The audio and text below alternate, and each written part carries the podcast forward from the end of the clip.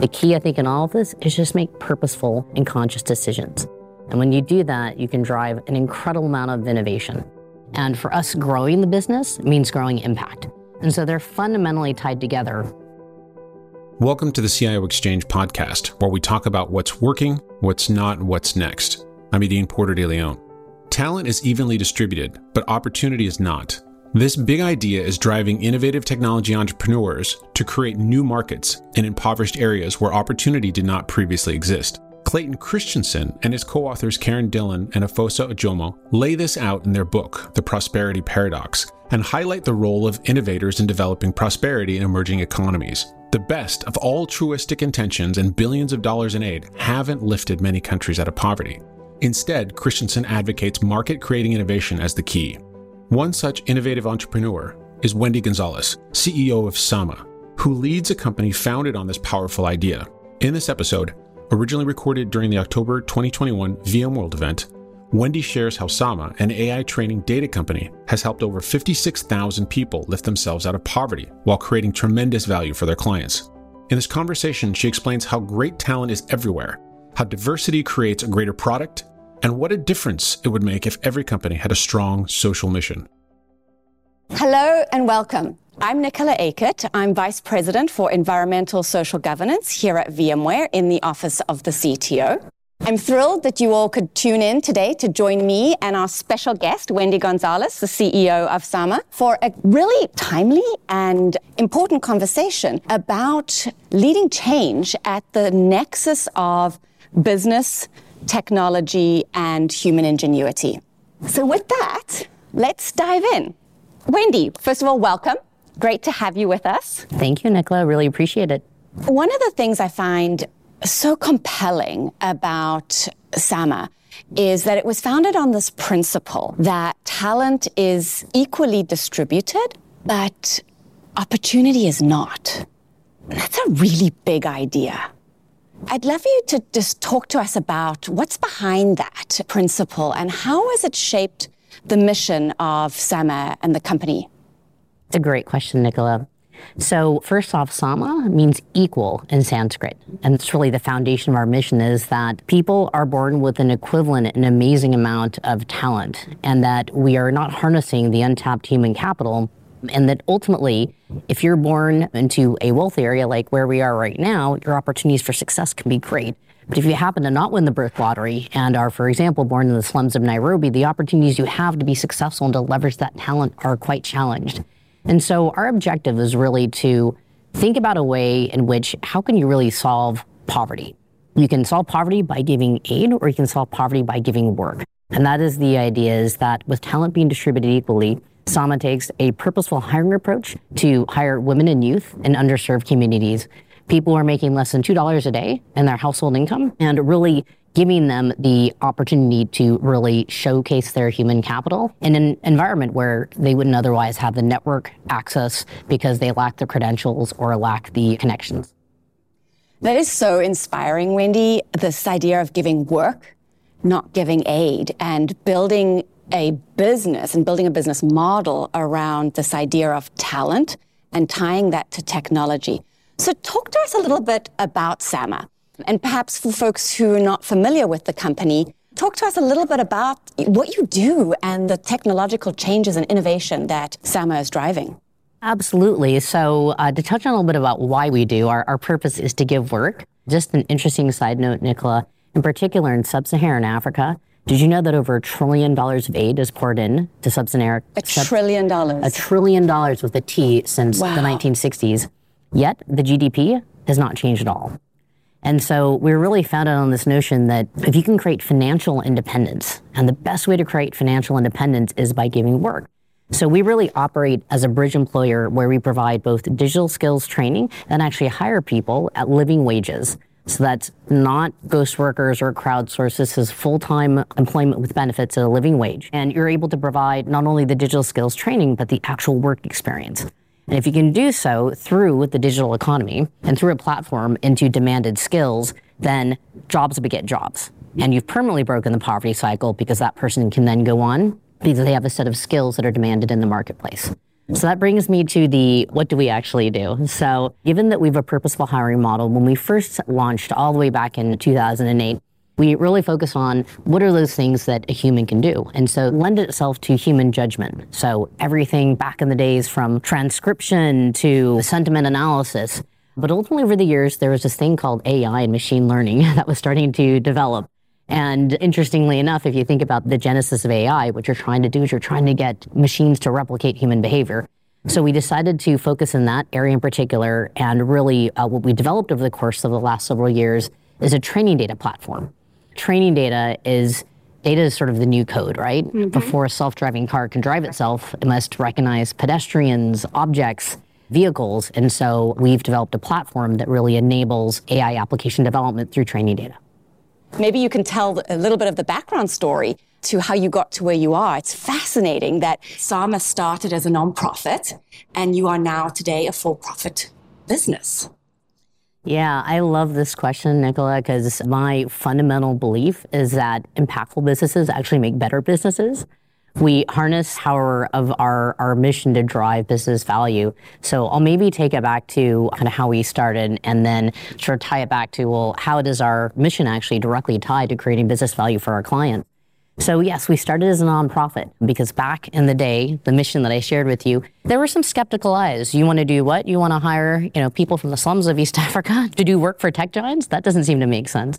So we ended up getting launched as a nonprofit through a grant with the same concept, but the entire concept was not to have a sort of a, a nonprofit on grants. It was to generate business value. So how can we help clients solve their problems, solve their digital problems with a workforce that is underrepresented and underserved? And how can we bring that talent to bear?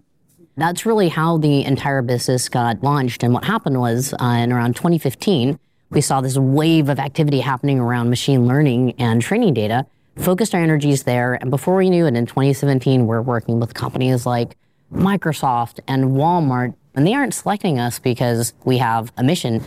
It's because we're solving their challenges. You've got one of the world's largest digital catalogs, and people need to find their products. You need to have structured data to be able to do that. So, uh, lo and behold, we found ourselves to be a profitable nonprofit in 2017 as a tech company in the Valley. We are like, oh, this is, this is kind of interesting. And we ultimately did make a decision to transition to for profit because it really allowed us an opportunity to kind of get access to a large variety of capital. And for us, growing the business means growing impact. And so they're fundamentally tied together. We transitioned to for profit, we became venture backed. So we raised our Series A. And in parallel to that, we became the first B Corp, AI B Corp in the world, which is a very exciting thing. And uh, just actually a couple of weeks ago, we received an award for Best in the World. So we scored in the top five of all B Corps globally for our depth of social impact. That's fascinating. That, that whole evolution is an incredible story. I don't want to miss the audience, miss the part about being the first AI company to be certified B Corp. And perhaps for folks who've never heard that before, can you talk about what is a B Corp and, and why does that matter? Yeah, that is a great question. So, B Corp is basically the world recognized standard for companies that have both a growth and profit mission, but also a social mission and purpose. And they have a very, very extensive set of normally questionnaires, rubrics and measurements. And so it's really centered around, of course, an area you have much deeper expertise than I do um, in terms of sustainability, but also social impact and governance as well.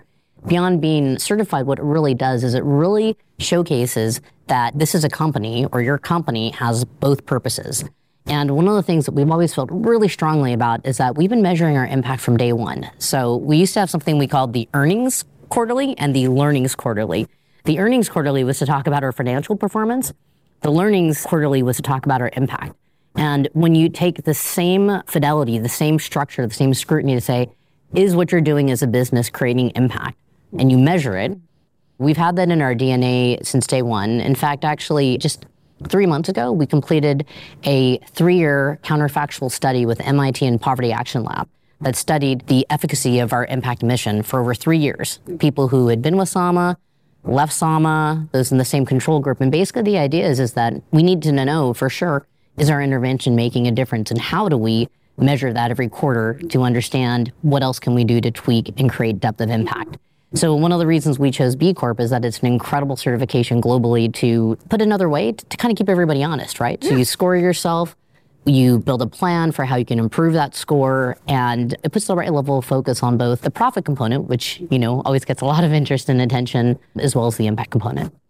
Of course. And I love that story and the way that you've approached the challenge um, so rigorously. And I think Sama demonstrates that that myth is a false dichotomy, that it is very possible. And in fact, there's huge opportunity in the world to drive value, drive business value, and drive impact at the same time. And I think you pointed to you have to measure. We see around the world all of the, the challenges that we're facing. And I think the example that you set really shines a light on how to start to shift and, and bring those things together. So, so let's talk a little bit about how you measure impact from a customer perspective. Any successful business and as a CEO, right? The first thing is your customer. Are you driving value for your customers and are you delighting your customers? So talk to us about your engagement with customers and what they're getting out of their engagement with you besides solving their technical challenges.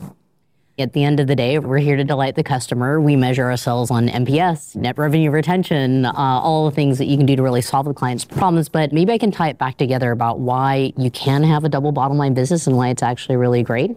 As an example, what we do is we are helping create more representative data sets for our clients to build AI.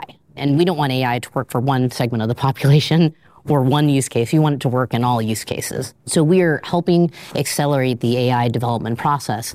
So they're relying on this critical training data to continue building their models. That's the problem we're solving. We're reducing friction in the development process. But I'll give you an example of COVID and sort of a tie back to our impact mission. So we provide meaningful jobs at living wages.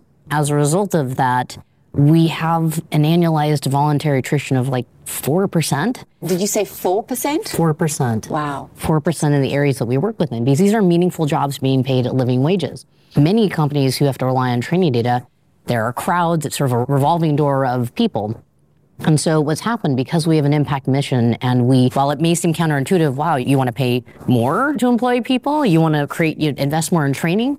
Well, what ends up happening is we end up having data labeling experts who actually provide more informed, more accurate training data. In fact, they help train our own AI models. And so you then take another, like, as an example, the COVID situation, where we have a mission. We particularly employ people in underserved communities, and that includes the slums of Nairobi, where we purposely hire at least 50% women because they have the greatest barriers to employment in this area, and youth who also have barriers to employment. Well, they live in informal settlements. That's where the vast majority of our team is, where there isn't necessarily reliable power, there isn't uh, necessarily reliable internet. During the course of the pandemic, we could have forgotten about our people, but instead what we did was we doubled down. So I provided an option to our workforce in uh, Nairobi and in, Uganda, uh, in Kampala and Gulu, and said, hey, if you would like to, we will take care of you no matter what, but if you would like to continue to come into work, then we are going to give you an option to go into what we'll call the Sama home. And the Sama home were resorts that we rented out basically. I'm very familiar with, I, I stayed at most of these places, but hotels and resorts to where people could work safely as an individual in the midst of the pandemic, have reliable power, have reliable internet, and we could deliver mission critical data to our clients who were relying on us regardless of what was happening in the pandemic. Well, lo and behold, 99.99% of people said, yeah, we'd love to come into work. So not only were we able to sustain employment but deliver continuity for our clients during that time frame, we then also worked with the internet, five different ISPs in the area, and we were able to get 34 miles of fiber to the slums rolled out. So we rolled out literally 34 plus miles of fiber in conjunction with these ISPs. So here's where we are. At the end of the day, the business value is that our clients got continuity for mission critical work that allowed them to keep delivering value to their clients we're able to employ, sustain our workforce, which is the ones who get affected the most in a pandemic, are people at the bottom of the pyramid. And then beyond that, we're able to bring internet to the home to where entire families who never had access to the internet now can shop, go to school, etc. So it's a very long story, but it's just one way to illustrate that you can have both. You can create incredible business value and do the right thing. That is an incredible story, Wendy. And kudos to you and the team for having the courage to respond in that way to the pandemic. And, and we're still living through it, right? But I think perhaps we can all agree that this has taught us a lot about resilience and a mindset of grit and resilience and problem solving. And your story really speaks to that human ingenuity, again, both in solving the problem, responding to a crisis, and at the end of the day, driving triple triple value, right, for, for the employees, for the, the local economy, and of course for your customers. Being able to provide those outcomes is a really, really great story. And it, it, makes me think about something else. Your comments a minute ago about the work that your team does and the expertise they've built up in training these AI models. That brings me to the question around diversity and inclusion. And clearly, your company is founded on this ethic of equity, hence the name of the company. And it's hard to get away from any tech conference and any conversation without talking about this macro challenge we have of, I will say, not just diversity or representation and inclusion, but also equity. And a lot of the conversations are about what you're doing in the workplace and recruiting diverse talent. And I'm really interested in your story and particularly around how you think about and bring that lens to the software that you're developing in the first place, right? That intentionality. Can you share with us maybe a little deeper under the covers of the process around. We've got a lot of developers, a lot of technical folks in the audience who'd be really curious about the software development process and how you bring equity into that. I just fundamentally believe that diversity breeds interesting, incredible, and more innovative ideas.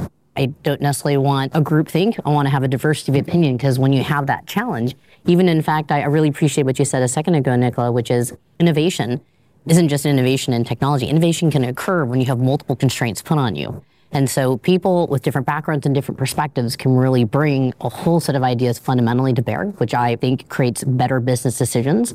So that's the first. The second is that if you think about what we do, and I'll kind of tie it back to you know, the fact that we're, you know, we're basically AI infrastructure. We are creating data sets well, imagine if you were the person who's developing that software and you only have one perspective.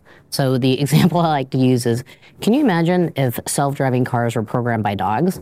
Then there probably would not be any cats left on the street, right? if it was my dog who was programming it, absolutely not. there would no be, cats or there'd no be no more squirrels. I was going to say no cats or squirrels would, would exist on the streets. And so fundamentally, when you're able to bring a, a more diverse set of experiences, because we're all really a combination of our experiences, it really opens up a different way of thinking. So when I say at the outset, I think greater diversity creates a greater product, it's not about checking a box. It's about bringing a different and representative set of experiences so you can really look at the full picture.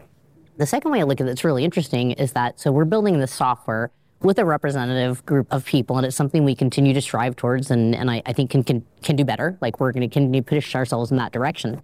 But you're building software to identify do you have complete and representative data sets, and can you manage that through the AI development lifecycle? You think about it beyond that, the humans in the loop who need to annotate that, yeah. well, they're also representative. So we do 50% women and 50% men. And so the way I think about it is that we're trying to build technology, but not technology for one set of people or one set of use cases. Mm. It's really technology for everybody. And having a diverse workforce that goes from the leadership all the way down to the people who are doing the, the human in the loop labeling, I think is absolutely paramount to creating representative AI. And if you can, why not change a life at a time while you're doing it. Mm-hmm. So that's the kind of way I look at it. I love that. I love that. Change one life in the process, and that creates the ripple ripple effect all while generating revenue and value. So, again, really uh, appreciate the work that you're doing and the model that you're building, I think, is a testament and something many of us can learn from. And the challenges continue, right, Wendy? I think it'd be remiss for us to not to take a second to recognize the moment that we're in in the world. We're here at this amazing technology conference. We're talking a lot about the digital future and building that digital infrastructure for what comes next, whether that's autonomous vehicles or you name it. The business models are changing around the world, and the world is changing around us. We just have to acknowledge for a second the, the pandemic that we're all still experiencing. At this point, there's hardly a person around the world that hasn't been impacted in some way by some climate related extreme weather event. We have macro inequities across the, the world in our economy. And many folks in this community are constantly facing the threat of cyber attacks. not to mention the geopolitical instability. You know, we can go on and on and on almost. It's more than, more than a few things going on, aren't there? it is. It feels like a lot. For us at VMware, we take our role in the world very seriously while driving our mission and our vision to support our customers in their transformation and doing it all the while a sight on what matters in the future. And so we've set ourselves goals, 30 ambitious goals to accomplish by 2030, focused on outcomes of sustainability, equity, and trust. And I think some of it resonates with what you've talked to us about today. For us, it's understanding what our core competency is and how we can add value to create the digital transformation of the future that is sustainable for our customers as well as our supply chain. From an equity perspective, really resonates with what you said earlier around committing to a future that is inclusive and accessible and meeting people where they are. In our case, enabling this distributed workforce of the future. And then, of course, earning trust all the way through our products, security around our products, whether that's in how people engage with us as a company, and our transparency around what we're doing. So, big goals. I like to look at the glass half full. So, Wendy, I'm, I'm, curious for you when you look up and out to the next 10 years, what do you see for SAMA and for the broader tech community around this digitally inclusive and equitable possibility? Well, that's an amazing question. I think the possibilities are just nearly limitless. But the way that I look at it and the thing that gets me really excited, kind of imagine what things look like in the next 10 years, is that I think that business is the force for social good. I truly do. And I think that the biggest and most successful companies in the world, imagine a world where those most successful companies in the world are also affecting social change, mm-hmm. whether it be environmental, whether it be financial inclusion, and otherwise. We have incredible governments and researchers who can set the tone on policy, but it's businesses who can really take that forward. If you think about the trillions of dollars that flow through commerce when VMware makes a commitment, when many of the amazing companies that you have here at the conference choose to make purposeful decisions to move the needle on sustainability, to hire inclusively, or to select partners or vendors who have a social impact criteria, we can move millions, if not billions of tons of carbon out of our environment.